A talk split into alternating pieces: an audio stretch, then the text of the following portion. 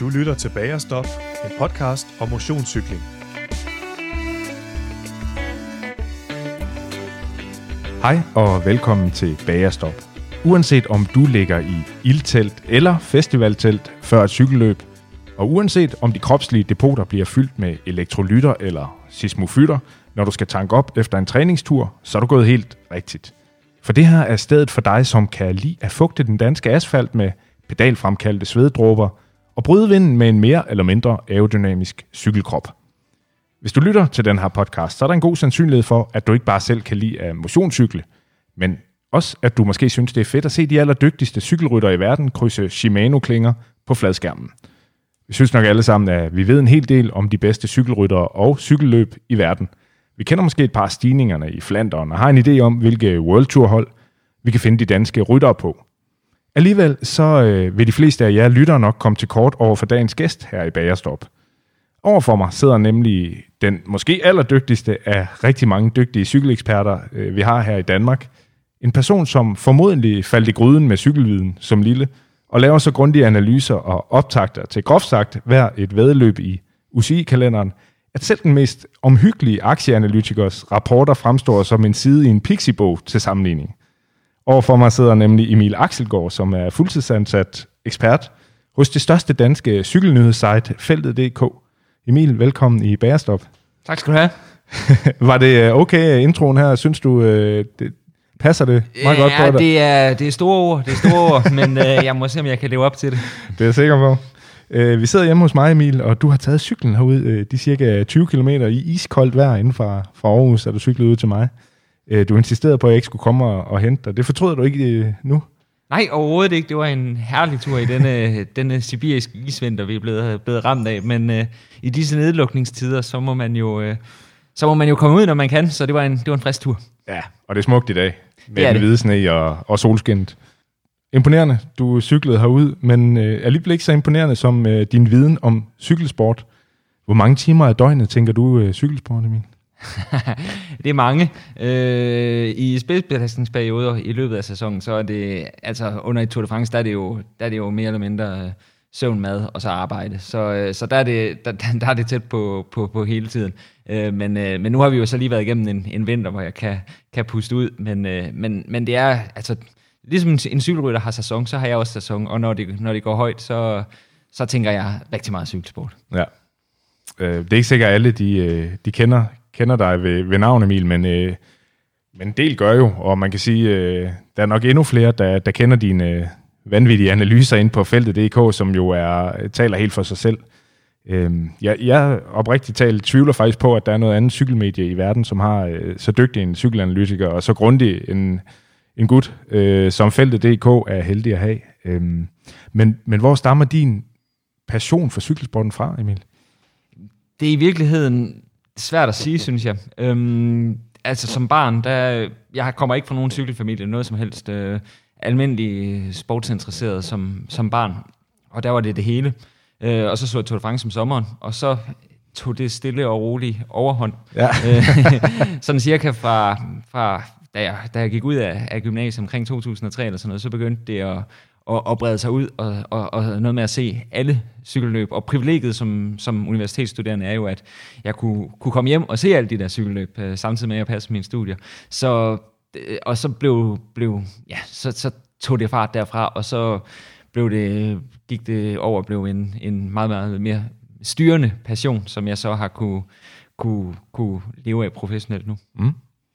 Noget, du ikke lever af professionelt, det er jo at cykle og vinde cykelløb, men cykler du?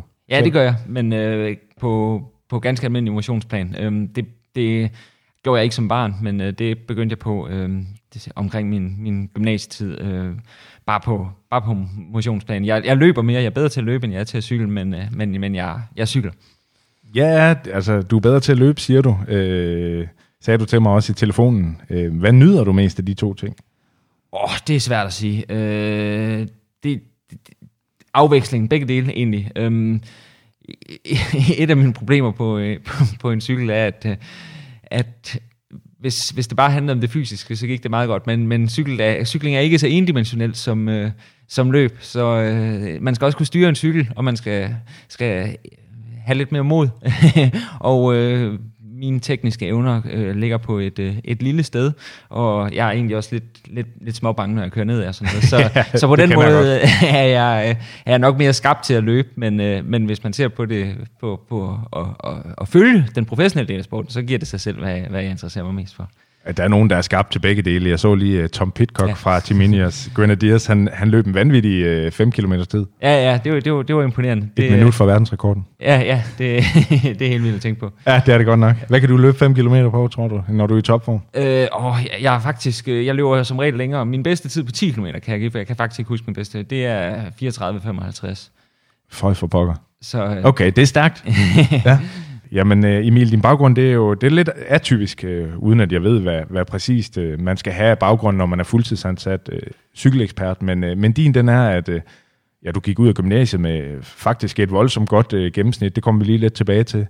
Sidenhen har du taget en Ph.D. i matematik om et emne, så svært at jeg ikke engang begriber det. Og nu sidder du så her som cykelekspert. Hvordan er du kommet ind i sådan et job? Jamen... Som sagt, så igennem min studietid, så dyrkede jeg det som en kraftig interesse, hvor jeg bare fulgte det. Og der deltog jeg så også i diverse managerspil, både på feltet og andre steder. Ja. Og havde held til at vinde nogle præmier også, og nogle førstepladser, nogle cykler osv. Og så tror jeg måske, at min nuværende chef, Jesper Johannesen, han fandt i hvert fald ud af, hvem jeg var. Og så havde vi noget dialog, da jeg lige tog mig en puster, efter jeg var færdig med min Ph.D., og fandt ud af, om jeg havde lyst til at forske videre, eller om jeg ville noget andet. Og jeg havde egentlig... Jeg var lidt i tvivl, fordi udfordringen var, at hvis jeg skulle forske videre, så er det sådan noget med en postdoc et halvt år et sted i udlandet, og så et halvt år et andet sted i udlandet, og gå og vente på, at der kommer en fast stilling. Og det var jeg ikke så tændt på. Og så havde jeg den her dialog med Jesper, og så åbnede muligheden sig, fordi han skulle til at starte et nyt engelsksproget site, der hed Cycling Quotes, og han skulle bruge en redaktør. Og det job fik jeg så, og drev så det sammen med ham i...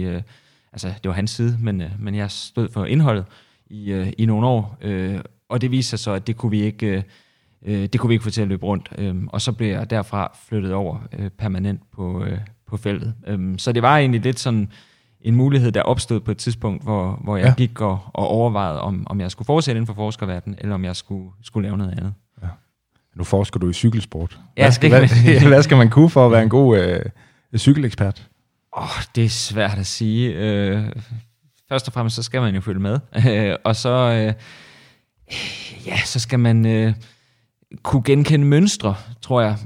Og det er måske lidt det, hvis man skal sige, at der er nogen forbindelse til min matematiske baggrund. Det handler også om at genkende mønstre og se, at der er en idé i det her. Det kan godt være, at det helt ikke er relateret til det, jeg beskæftiger mig med, men måske kan jeg overføre den idé hertil. Så det er noget med at se nogle, det er så nogle logiske mønstre. Her er det måske nogle resultatmønstre, man skal kunne genkende og se, prøve at genkende, okay, det her hold, det tænker sådan, og det her hold, det tænker sådan, og så overføre det til nye løb. Og så kræver det jo, at man bruger noget tid på det, fordi der bliver kørt et havrecykelløb, og hvis man skal have den detaljeviden, der skal til, så skal man også følge med. Ja.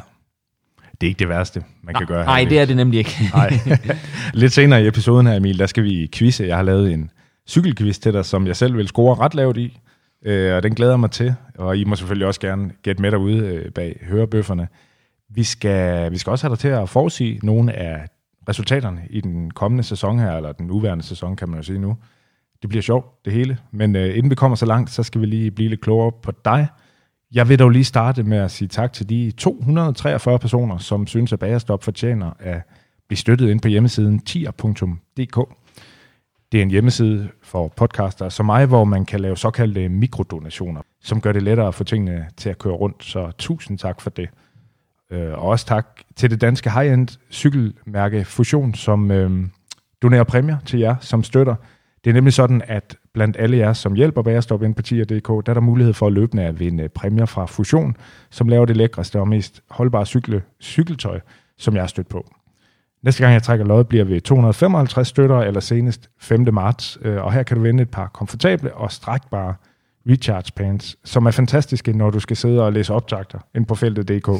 Så sus ind på 10er.dk, det staves 10er.dk, og støt bagerstop. For hver 5, du støtter med, så har du et lod i de her lodtrækninger. Emil, jeg var inde på i indledningen det her med, at du er tidligere superstudent. Det kalder man det jo. Du blev færdig med studentereksamen og fik et snit på lidt over 12. Det var inden 12-skalaen blev indført. Det var svært for de her karakterer. Også dengang, måske endnu sværere på 13-skalaen. Man kørte med det her uopnåelige 13-tal. Det var bare ikke så uopnåeligt for dig, fordi jeg har læst mig til, at du fik 18 13-taller, og så måtte nøjes med 12-11-taller. Men dit snit, det var lige på den anden side af 12. Hvilket var det bedste i hele landet? Hvordan pokker bærer man sig ad med at få så gode karakterer? Ja, det en blanding af talent og flid, tænker jeg. Der lå selvfølgelig også meget, meget arbejde i det. Men jeg kunne godt lide det. Og så, som folk kan se, hvis de læser med på feltet, så er jeg grundig. Ja. Jeg kan godt lide at fordybe mig i ting. Og det... Så derfor kunne jeg godt lide at gå i gymnasiet. Og så er jeg konkurrencemenneske til fingerspidserne. Så det blev faktisk... Når der er ting, jeg er god til, så kan jeg godt have det lidt svært, hvis ikke jeg er den bedste til det. Og derfor så blev det også lidt et mål ret hurtigt, at jeg skulle i hvert fald have det højeste snit på gymnasiet. Og da det så gik godt, så skulle jeg lige se, om ikke jeg kunne komme langt op på landsplan også. Så det blev sådan også lidt... Der gik noget sport i det, som der gør i meget af det, jeg laver. Og det... Ja, og så viste det sig så, at det vist var det højeste. Nu gør så, er der ikke nogen officiel statistik, men hvis jeg kan tro på de journalister, jeg snakkede med, så, okay. Så var det det. Så, det lyder plausibelt. Fortsat det bare på universitetet, det der med de høje karakterer? Ja, der kunne jeg jo så koncentrere mig alene om det, jeg var allerbedst til. Så der var min arbejdsindsats faktisk, vil jeg sige, noget mindre. Så havde jeg tid til at se en masse cykelløb. Ja. Men ja, altså, det var det samme. Okay. Det var også bare altså, 12-taller og 13-taller. Ja, det skiftede. Jeg tror faktisk, hvis man ser bort fra videnskabsteori, så tror jeg, det var rene... 13-taller og 12-taller. Det var så, vi skiftede karakterskala. Den er jo helt gal med dig, Emil. Og i øvrigt kan jeg bakke op om videnskabsteori. Det er et mærkeligt fag. Ja. Jeg også haft. Jeg kan ikke huske, hvad jeg tror, jeg fik. Det var før skiftet. Jeg tror, jeg fik 10 eller 11. Ja, okay. Det var jo helt skandaløst. Okay. Bruger du de her evner? Nu er du inde på, at du måske brugte det her med mønstrene. Er der også noget i forhold til at kunne lære indhold, tror du? Måske... Jeg har tænkt meget over, om jeg bruger de der evner. Måske mest... Altså, man kan måske godt se på den måde, jeg skriver på og griber det an, at jeg er meget, meget systematisk og har sådan på den måde den tilgang, man også skal have, når man laver matematik, fordi det er jo meget struktureret, og på den måde er jeg ordensmenneske, og jeg kan godt lide, at tingene er i systemer og i kasser. Og det er måske det, jeg bruger, men jeg har svært ved at se, at altså, overlappet er ret lille, vil jeg sige. Det er mest, hvad skal man sige, den almindelige analyseevne, som man får af at gå igennem et PhD-studium. Ja, det er klart, at det gør man. Når man er superstudent, så havde jeg jo selvfølgelig tænkt, at så skulle vi have studenterbrød, fordi vi spiser altid kage, men du faster lige i dag, for du har en heldigvis ikke alvorlig undersøgelse senere i dag, så vi holder os til vand, og for mit vedkommende lidt kaffe. Men så må vi have det andet til gode. Sådan er det. Emil, i sidste uge, der blev et lille løb Etoile de Bessès kørt. Jeg var for sjov ind og kigge på din optakt til sådan en halvanonym 3. etape, og der havde du blandt andet med i din analyse vejrudsigten. Ikke bare sådan overordnet en med, hvor varmt det blev. Nej, du fortæller også om, hvordan vinden rammer på den afsluttende rundstrækning og alt muligt andet. Og så kommer der en rutebeskrivelse, som blandt andet kommer ind på, hvordan tredje etape var i løbet i de foregående år, og hvordan løbet så udviklede sig dengang. Og endelig så har du en gennemgang af favoritterne, og ikke bare 1 eller 2 eller 3, men af 28 rytter, og ikke bare sådan, om de har en god chance eller en mindre god chance for at vinde, men præcise angivelser af, hvorfor du anser de pågældende ryttere som favoritter. Og hver rytter bliver gennemgået minutiøst. Og bare lige for at understrege det igen. Det her, det var altså bare en almindelig, stille og rolig tredje etape af et af de mindste løb på Worldtouren. Du er jo uhyggelig omhyggelig, kan man sige, fordi for sjov så kopierede den her optakt ind i Word, for at se, hvor meget den fyldte, den her tredje etape. Den fyldte 11 af 4 sider. Hvor lang tid bruger du på sådan en optakt? Altså, man kan sige, der er ligesom nogle forskellige dele, og der er en rutebeskrivelse først. Den har jeg ligesom klaret på forhånd, for den klarer jeg, når jeg laver den store optakt. Men hvis det er sådan en almindelig etapeoptakt til så et mindre løb, den er faktisk mindre grundig, end den ville være, hvis det var til Tour de France. Okay. Så nu skal det så siges, at i og med, at så mange løb er aflyst i øjeblikket, så kan jeg godt få kredse lidt mere om de små optakter også. Men så har jeg den der rutebeskrivelse klar, og så får jeg tjekket noget vejrudsigt, mens jeg sidder live og opdaterer om eftermiddagen, og så laver jeg favoritvurderingen, og det tager mig en times tid at skrive det. Time og kvarter vil jeg skyde på til sådan en etape som det der. Okay. Så jeg gør som regel det, at når jeg har live-opdateret og set etappen, så går jeg ud og får noget frisk luftløber eller cykler en tur, hvor jeg lige tænker igennem, hvad tænker jeg på baggrund af det, jeg har set i dag, ja. Og så går jeg hjem og får det skrevet ned. Ja. Så i den størrelse sådan. Okay, det er egentlig meget godt klaret, når nu man tænker på, hvor meget der rent faktisk skal forfattes. At du må have haft travlt i efteråret, fordi der var løbsprogrammet, det var jo historisk klemt på grund af den her coronanedlukning i foråret. Jeg prøvede lige at lave et nedslag den 21. oktober, hvor der lavede du både optakt til løbet 3 dage ved Pande, som så kun var 1 dag nu. 17. etape af Giro d'Italia og 2. etape af Vuelta a España. Det lavede du på 1 dag. Hvad var efteråret for en periode for en cykelekspert på Feltet.dk? Det var det mest sindssyge arbejdsraseri, jeg har været igennem. Det var voldsomt. Jeg havde det sådan, dengang UCI præsenterede den kalender i april, tror jeg det var, eller maj, at det kunne jeg ikke tage seriøst, fordi jeg på det tidspunkt nægtede at tro på, at der blev kørt flere cykelløb i resten af 2020, så jeg gad slet, altså jeg grinte bare. Ja. Og så efterhånden... det gjorde du ikke den 21. oktober. Nej, som verden efterhånden blev lidt bedre, stille og rolig, så kunne jeg godt se, at det der mareridt, det kunne godt være, at det snart blev til virkelighed. Og problemet var jo lidt, at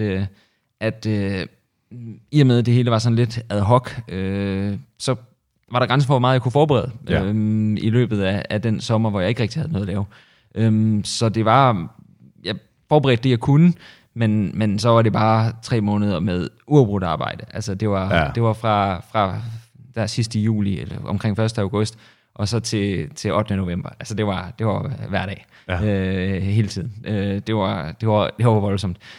For du laver rub og stub. Altså der er ikke andre, der går ind og laver en analyse en gang imellem. Nej, i den forstand, som du gør. Ikke på det område på feltet.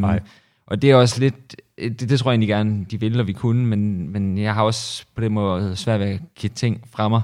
Også fordi folk er vant til, at det er mig, der skriver det. Hvis man så ikke lige tjekker det, altså, så står noget som, ikke fordi jeg ikke har over på nogen måde har tillid til, men det kan være, at mit synspunkt er et andet, og derfor så har jeg det bedst med,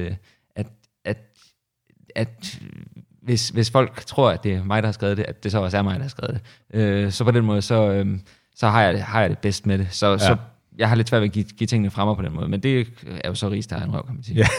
Ja, det var det der i hvert fald. Men vi læste med og fik en masse gode informationer. Men de her informationer, du så benytter dig af, nu snakker du selv om vejrudsigten, som du går ind og tjekker i løbet af live-opdateringen, og du kan lave noget ruteforberedelse inden. Men hvor får du alle de her informationer fra?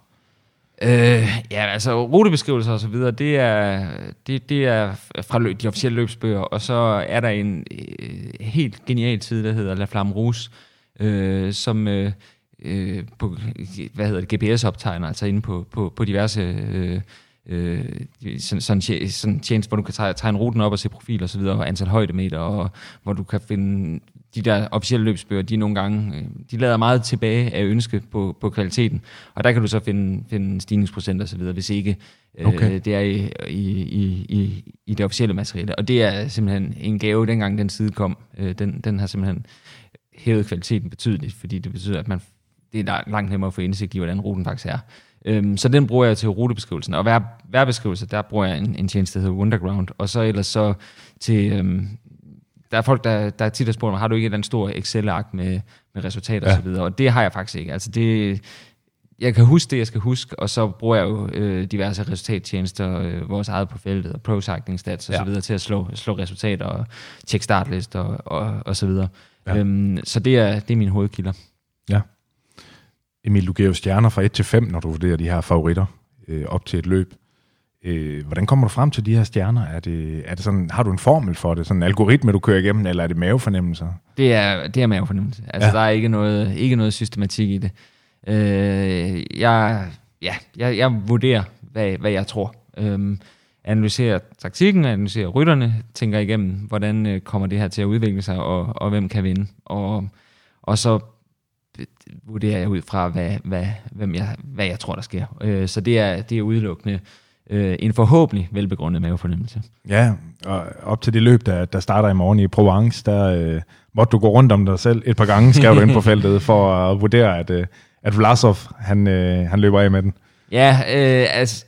Som 5 stjerner. Det er selvfølgelig ikke sort-hvid. Der er nogen, der ånder ham i nakken, og de kan måske også vinde, som har fået 4 stjerner, men...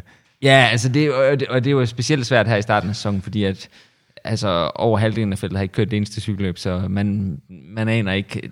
Meget af mavefornemmelsen er jo også baseret på, hvem er i form og hvem er ikke i form. Og på det her tidspunkt, der ved vi dybest set ikke, hvem der er i form.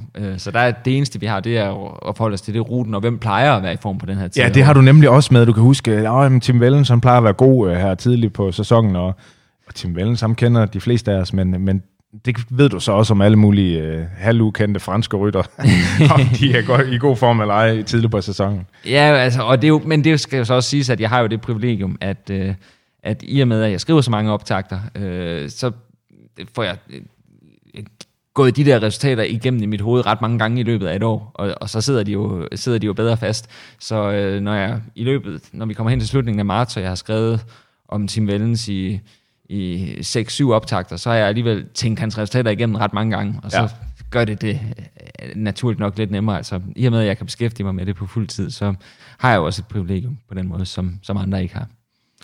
Altså nu det er jo et benspænd for dig selv, kan man sige, men også ekstremt fedt det her med, at du giver dem stjerner, men hvem er sværest at give stjerner? Hvilken rytter er sværest at forudsige? Hvem er mest ustabil? Altså jeg har mit lotto-kupon-begreb, som jeg tit bruger, når de der rytter, som altså det kan blive både fugl og fisk, altså de kan vise sig og vinde det hele, og så kan de sidde i gruppettoen. Altså der er nogle enkelte, som jeg plejer at bruge begrebet lotto-kupon. Og en af dem er for eksempel Wout Poels, som jeg vidste også kaldt lotto-kupon i går. Ja. For han er sådan en, den ene uge, der kan han køre sindssygt stærkt, og så ugen efter, så kan han være helt væk. Så han er indbegrebet af en lotto-kupon. En anden, det er de 2 franskmænd, der hedder Alexander Kamp og Jonathan Iver. Det er også sådan, altså de kan være helt væk, og så dagen efter, for eksempel Iver, altså han var tudedårlig i marts, og så kørte de GP Miguel Indurain i begyndelsen af april, og så kørte han fra alle verdensstjernerne. Altså, så det er sådan de tre, hvis jeg lige skal sige, de tre... lotto-kuponger par excellence, så må det være dem. Ja. Jeg kan huske, Thomas Voeckler var i min verden også sådan en. Jeg havde ham på drømmeholdet i en Tour de France, hvor han sad bagerst i feltet hele turen, for så til sidst at vinde en etape. Altså, det er også sådan lidt i den type, ikke? Ja, helt klart. Hvilke rytter kan du bedst lide egentlig? Altså, du forholder dig jo meget sådan til resultater og sådan noget, men hvem kan du bedst lide som ryttertyper? Jamen, det er faktisk det spørgsmål, for jeg tit, hvem holder du med? Og i virkeligheden, så har jeg faktisk ingen favoritter, og det er sagt af et ærligt hjerte.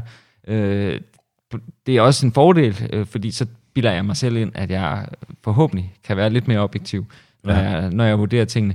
Men jeg har faktisk ikke nogen. Det, jeg godt kan lide, det er den der, måske også kraft af den baggrund, jeg har. Det er den der analytiske tilgang, og prøve at genkende de der mønstre, og se, om jeg kan ramme rigtigt. Og på den måde er det mere det, jeg går op i, end jeg går op i lige præcis, at det er ham eller hende, der vinder.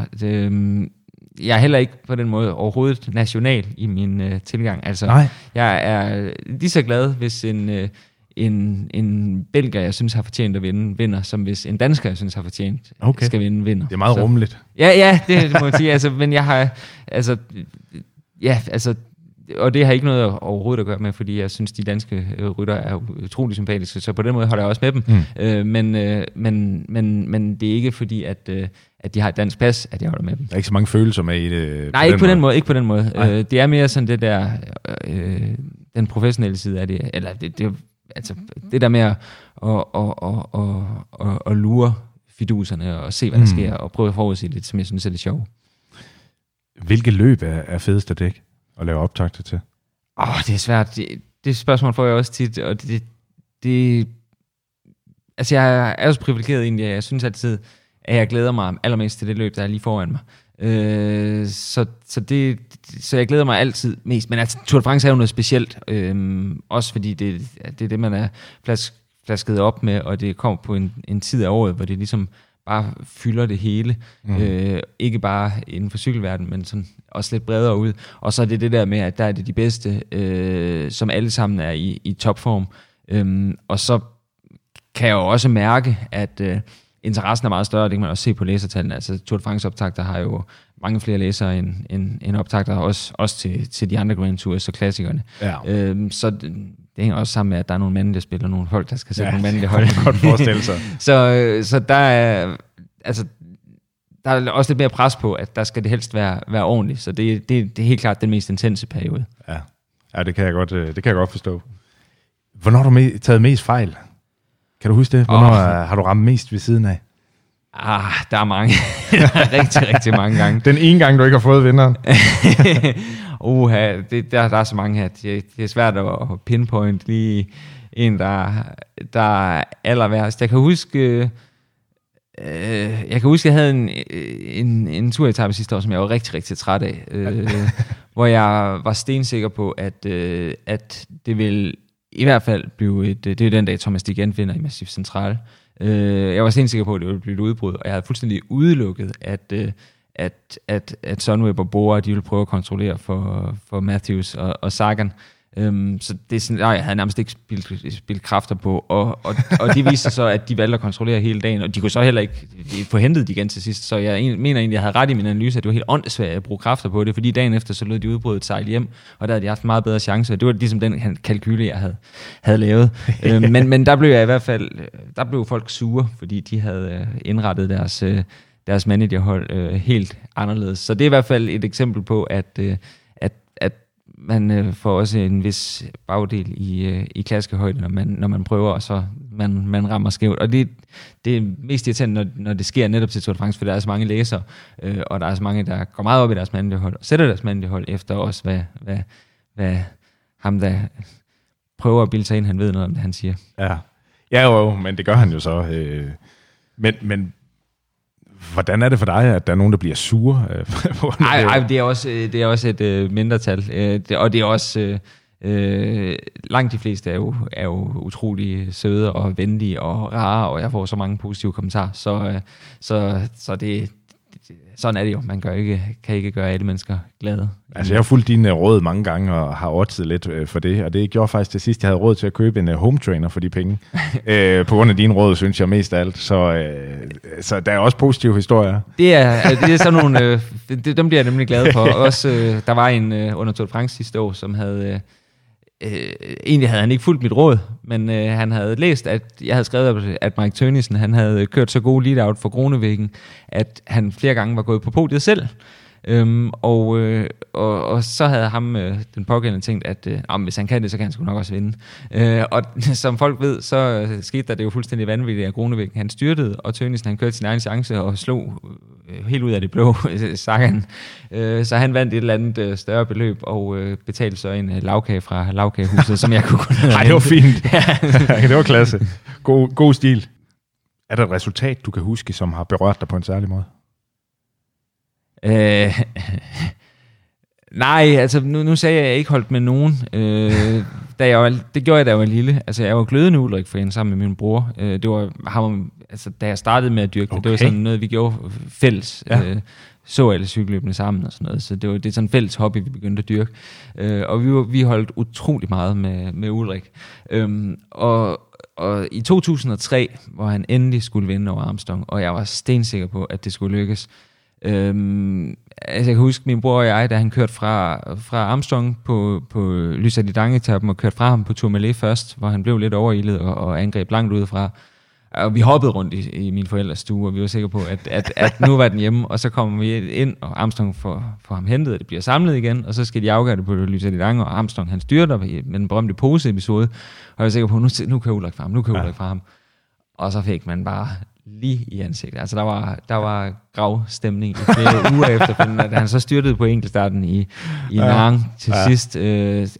Den der tur i 2003, det er måske den mest intense, fordi det var dengang, hvor jeg virkelig havde en, jeg virkelig holdt med, og det var så tæt på, at nu skulle det endelig lykkes. Ja. Og så få den der, specielt den der Lysa de Dange-etappe, hvor jeg var sikker på, at han havde kørt frem på Tourmalet, så nu gjorde han det igen. Og så få den der lige i ansigtet. Ja, han gik helt amok efter, han var væltet med den pose, der og fløj forbi alt der. Ja. Yes. Jamen, vi skal se, om der er andet, du kan huske, Emil. Vi skal til den store Emil Akselgaard-quiz. Følte du dig parat? Jeg var bekymret for udfaldet, men vi prøver. Det kan jeg godt forstå. Jeg skal lige have noget papir og noget at skrive med, så jeg kan holde regnskab lige et øjeblik. Jeg håber også, I derhjemme gerne vil gætte med. En del af det er lidt svært, fordi vi er nødt til at forsøge at udfordre cykeloraklet herover for mig, men vi ser, om ikke det går, og jeg synes i hvert fald, I skal forsøge at gætte lidt med derhjemme. Vi skal igennem 10 spørgsmål, Emil, og du får 1 point for hver rigtige svar. Yes. Nogle spørgsmål vil kunne give dig mere end 1 point. Jeg fører regnskab, nu har jeg papiret herovre. Ja. Okay, ready? Jeg er klar. Spørgsmål 1. Hvor mange kan du nævne af de sidste 10 års vinder af Flandern Rundt? Af Flandern Rundt? 2011 Nick Nuyens, 2012 Tom Boonen, 2013 Fabian Cancellara, 2000 og jeg tager dem lige op fra. 2020 Mathieu van der Poel, 2019 Alberto Bettiol, 2018 Philippe Gilbert, 2017. Det er dårligt det her. Nej, det er det ikke, fordi Gilbert vandt, men det var i 17. Ja, det var i 17. 2018, nu skal jeg lige... Hvad fanden? Det var da mærkeligt. 2018, ja, selvfølgelig. Nicky Tabster. Og 2017, Philippe Gilbert. Og 2016, der vinder... 2016, det vinder Cancel. 2014, det er i hvert fald Alexander Kristoff. Det er 2014, det er det år, han er vild. Og 2013, det er Cancellara. Nej, 2013, det er Sagan. Eller er det Cancellara? Sagans, er det... 2018, ja, selvfølgelig. Nicky Tabster. Og 2017, Philippe Gilbert. Og 2016, der vinder... du har 7 af vinderne. Jeg har jo ikke bedt dig om årstal, men... Nå, du har ikke. Så jeg kan sige, at de fleste årstallene er rigtige. Du har 20 Van der Poel i 2019, Bettiol. 2018 Terpstra, 2017 Gilbert. Yes. 2016, der jeg synes, der er et stort hul der. Ja, du har nævnt ham. Det er Peter Sagan, der vinder i 16. Er det Sagan, der vinder i 16? Ja, hvis jeg har researchet korrekt. Ja, det har du jo nok. Så er det Cancellara i 13, og så er det Kristoff i 14, ikke? Kristoff er i 15. Ja, det er 15, han er vild. Ja, men du nævner ham godt, ja. Ja, og 11, det er Nuyens, og 12, det er Boonen. Ja, det er rigtigt. Og 13, det er... du har nævnt det er Cancellara. Så er jeg vel i mål. Nej, der er 14. Ja, jeg tror, det er Cancellara. Det var rigtigt. 10 point. Årstallene, de skulle sådan lige helt på plads, men alle navnene, de var der. Ja. Nick Nuyens, ham kunne jeg altså ikke lige huske.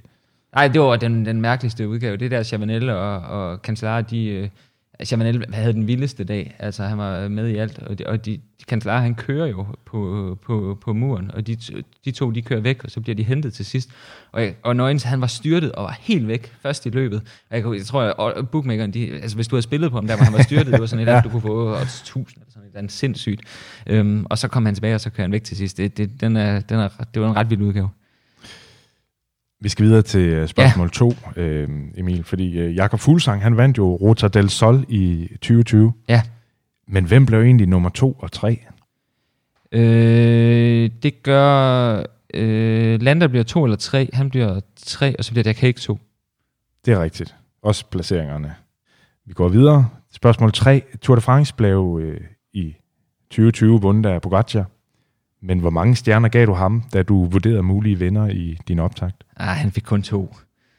Det er rigtigt. Og det var træls, fordi han stod egentlig til 3, og så rykkede jeg ham ned lige til sidst, fordi han så ringede Dauphiné. Fair nok. Godt, vi er kommet til spørgsmål 4, Emil.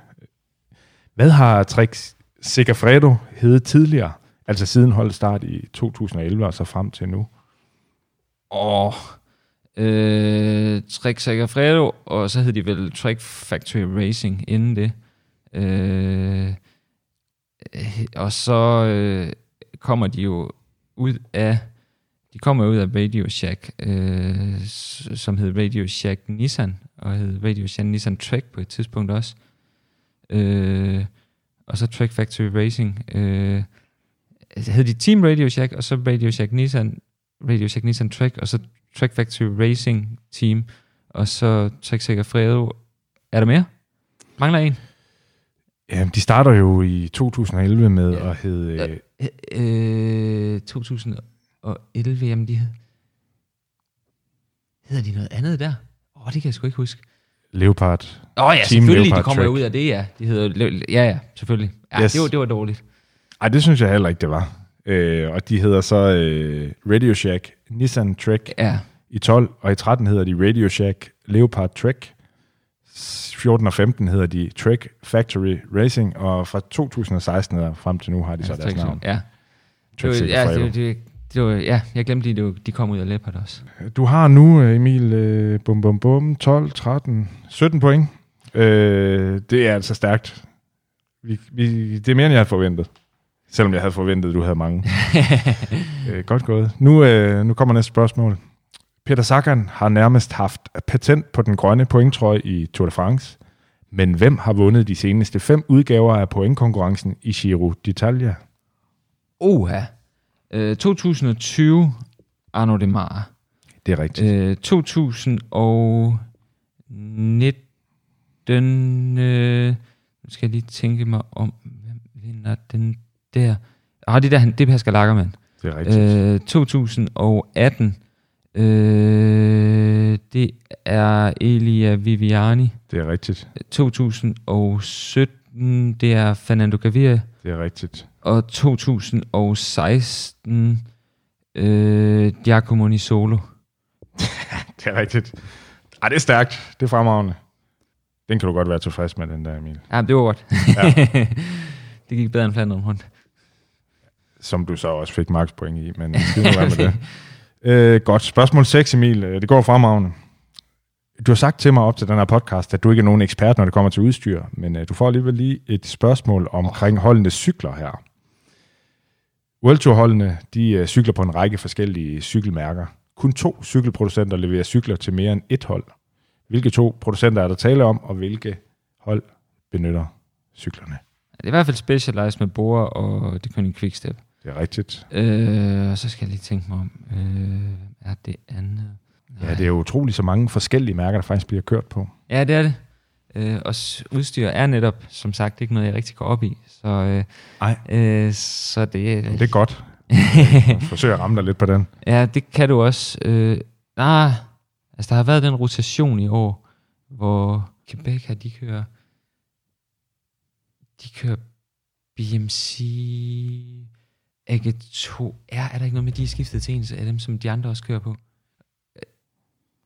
Der er et andet... Nej, jo, det ved jeg. De er gået over, fordi det er Van Avermaet. Han har jo kørt BMC tidligere. Han skal køre BMC også på AG2R, og det kører Quebec her også. Så... Det er rigtigt. Det lykkedes. Max point der også. Det var godt gået. Godt. Spørgsmål 7. Danske Mathias Norsgaard fra Movistar, han måler 202 cm. Det gør ham til den højeste World Tour-rytter i historien. Hvem sad på den titel før?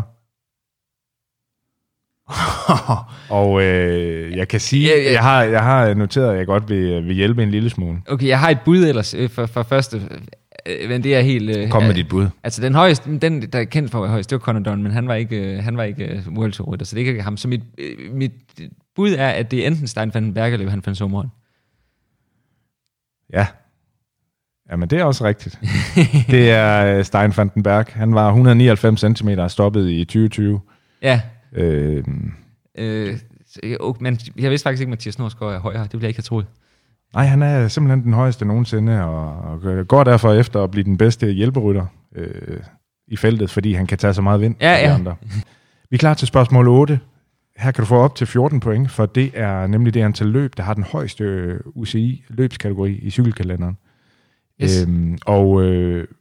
Det er den kategori, som hedder... Ja, hvordan udtaler man det? 2UWT. Ja, det er jo World Tour-løb, altså UCI World Tour. Så, altså bare World Tour-løb.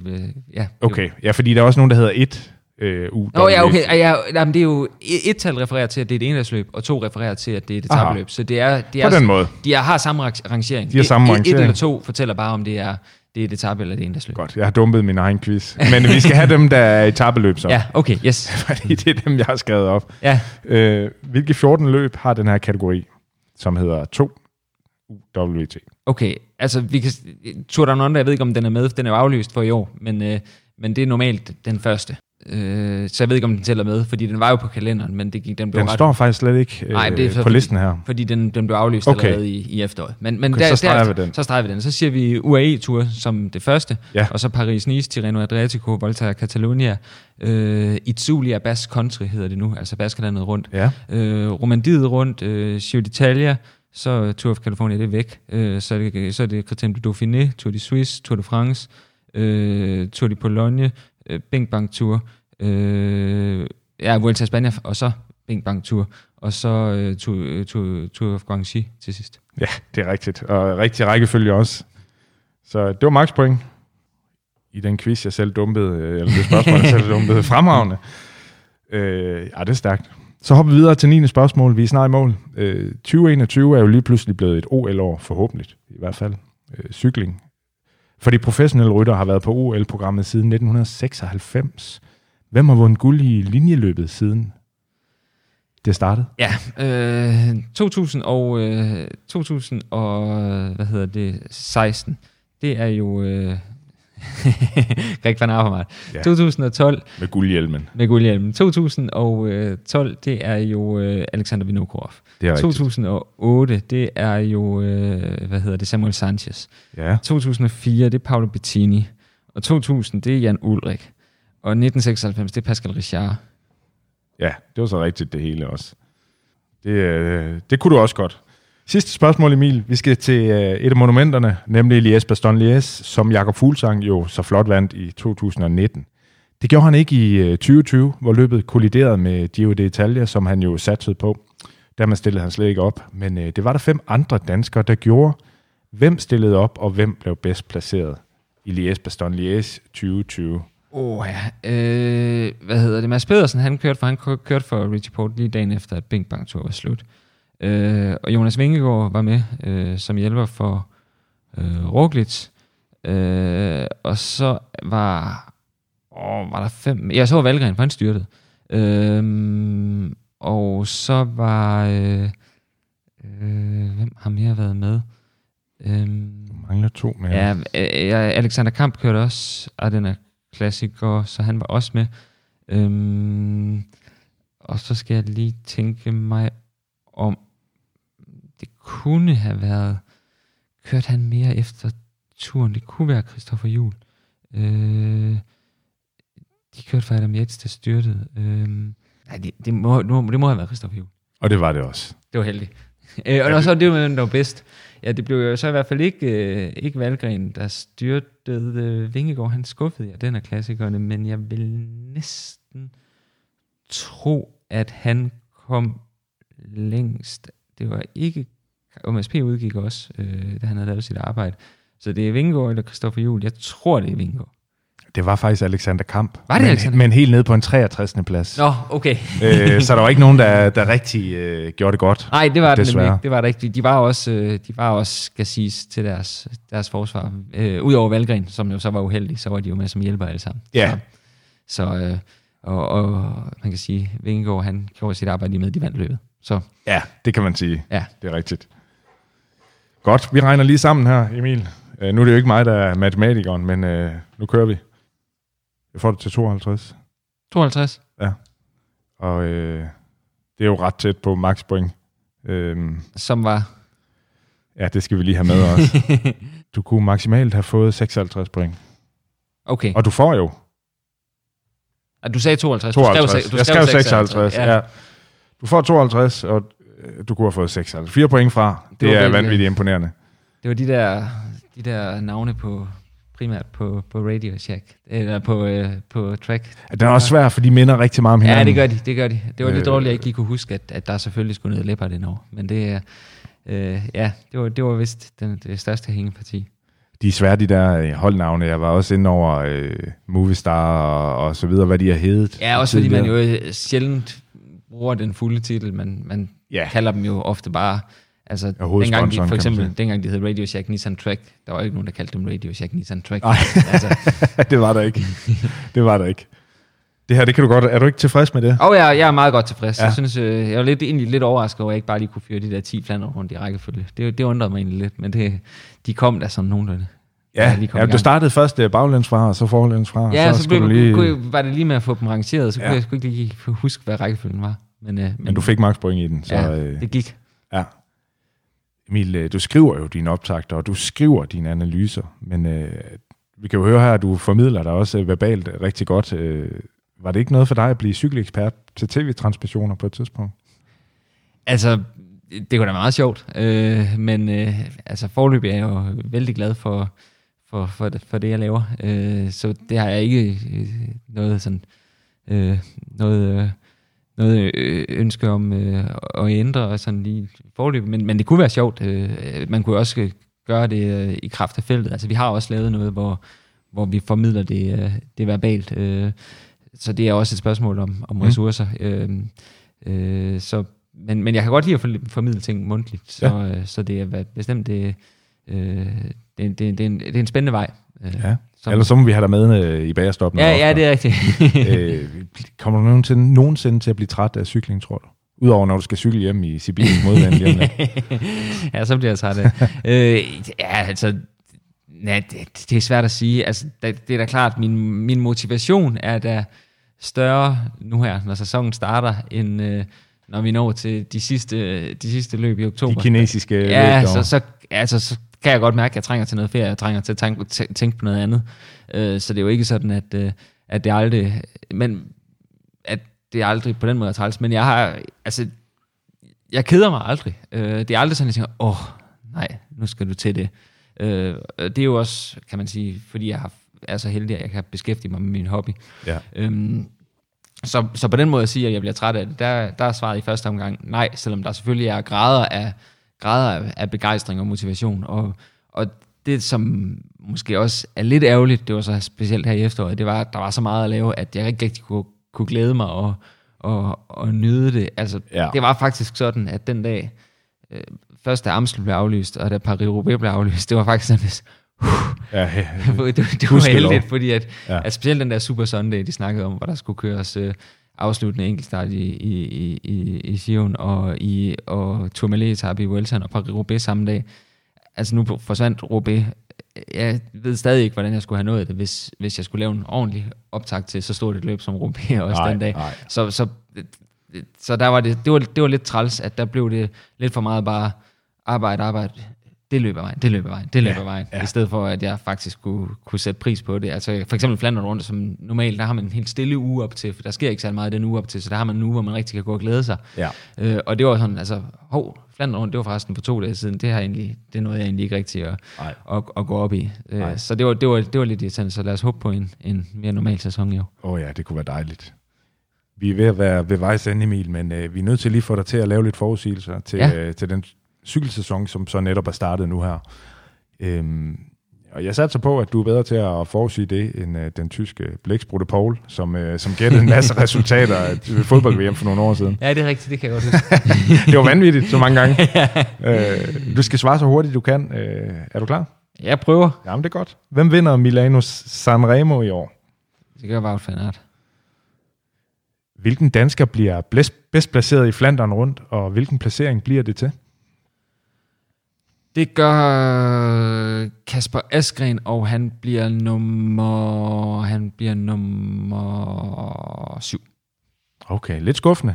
Ja, jeg har lidt et scenarie, at de gode, de kører fra, og så sidder der den sædvanlige forfølgegruppe, hvor Kristoff, han vinder spurten om en eller anden fjerdeplads, eller sådan noget, der sidder nogle danskere også. Ja, all right.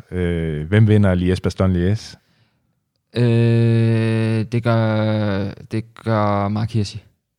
Ja. Den grønne trøje i Tour de France plejer at blive vundet af Peter Sagan, men i år der lufter Wout van Aert også, at han måske, at det kunne være et mål for ham også måske. Har han sagt det? Ja, han har faktisk trukket lidt i land okay. I forhold til 2021, fordi at han tror, det koster for meget inden OL. Men han har heller ikke udelukket det. Han har mest sagt, at det nok først bliver 22, men nu må vi se, hvis nu det går godt på de første etaper, som ligger ret godt til ham. Hvem napper den? Sagan, ham eller en tredje? Jeg tror faktisk, at Sam Bennett forsvarer den. Med de mange... Der er mange rigtig flade etaper i år, så jeg tror vi skal over i en mere klassisk sprinter. Ja, og det bliver ikke Mads P. heller, så kan jeg... Nej, jeg tror ikke, han er hurtigt nok. Nej.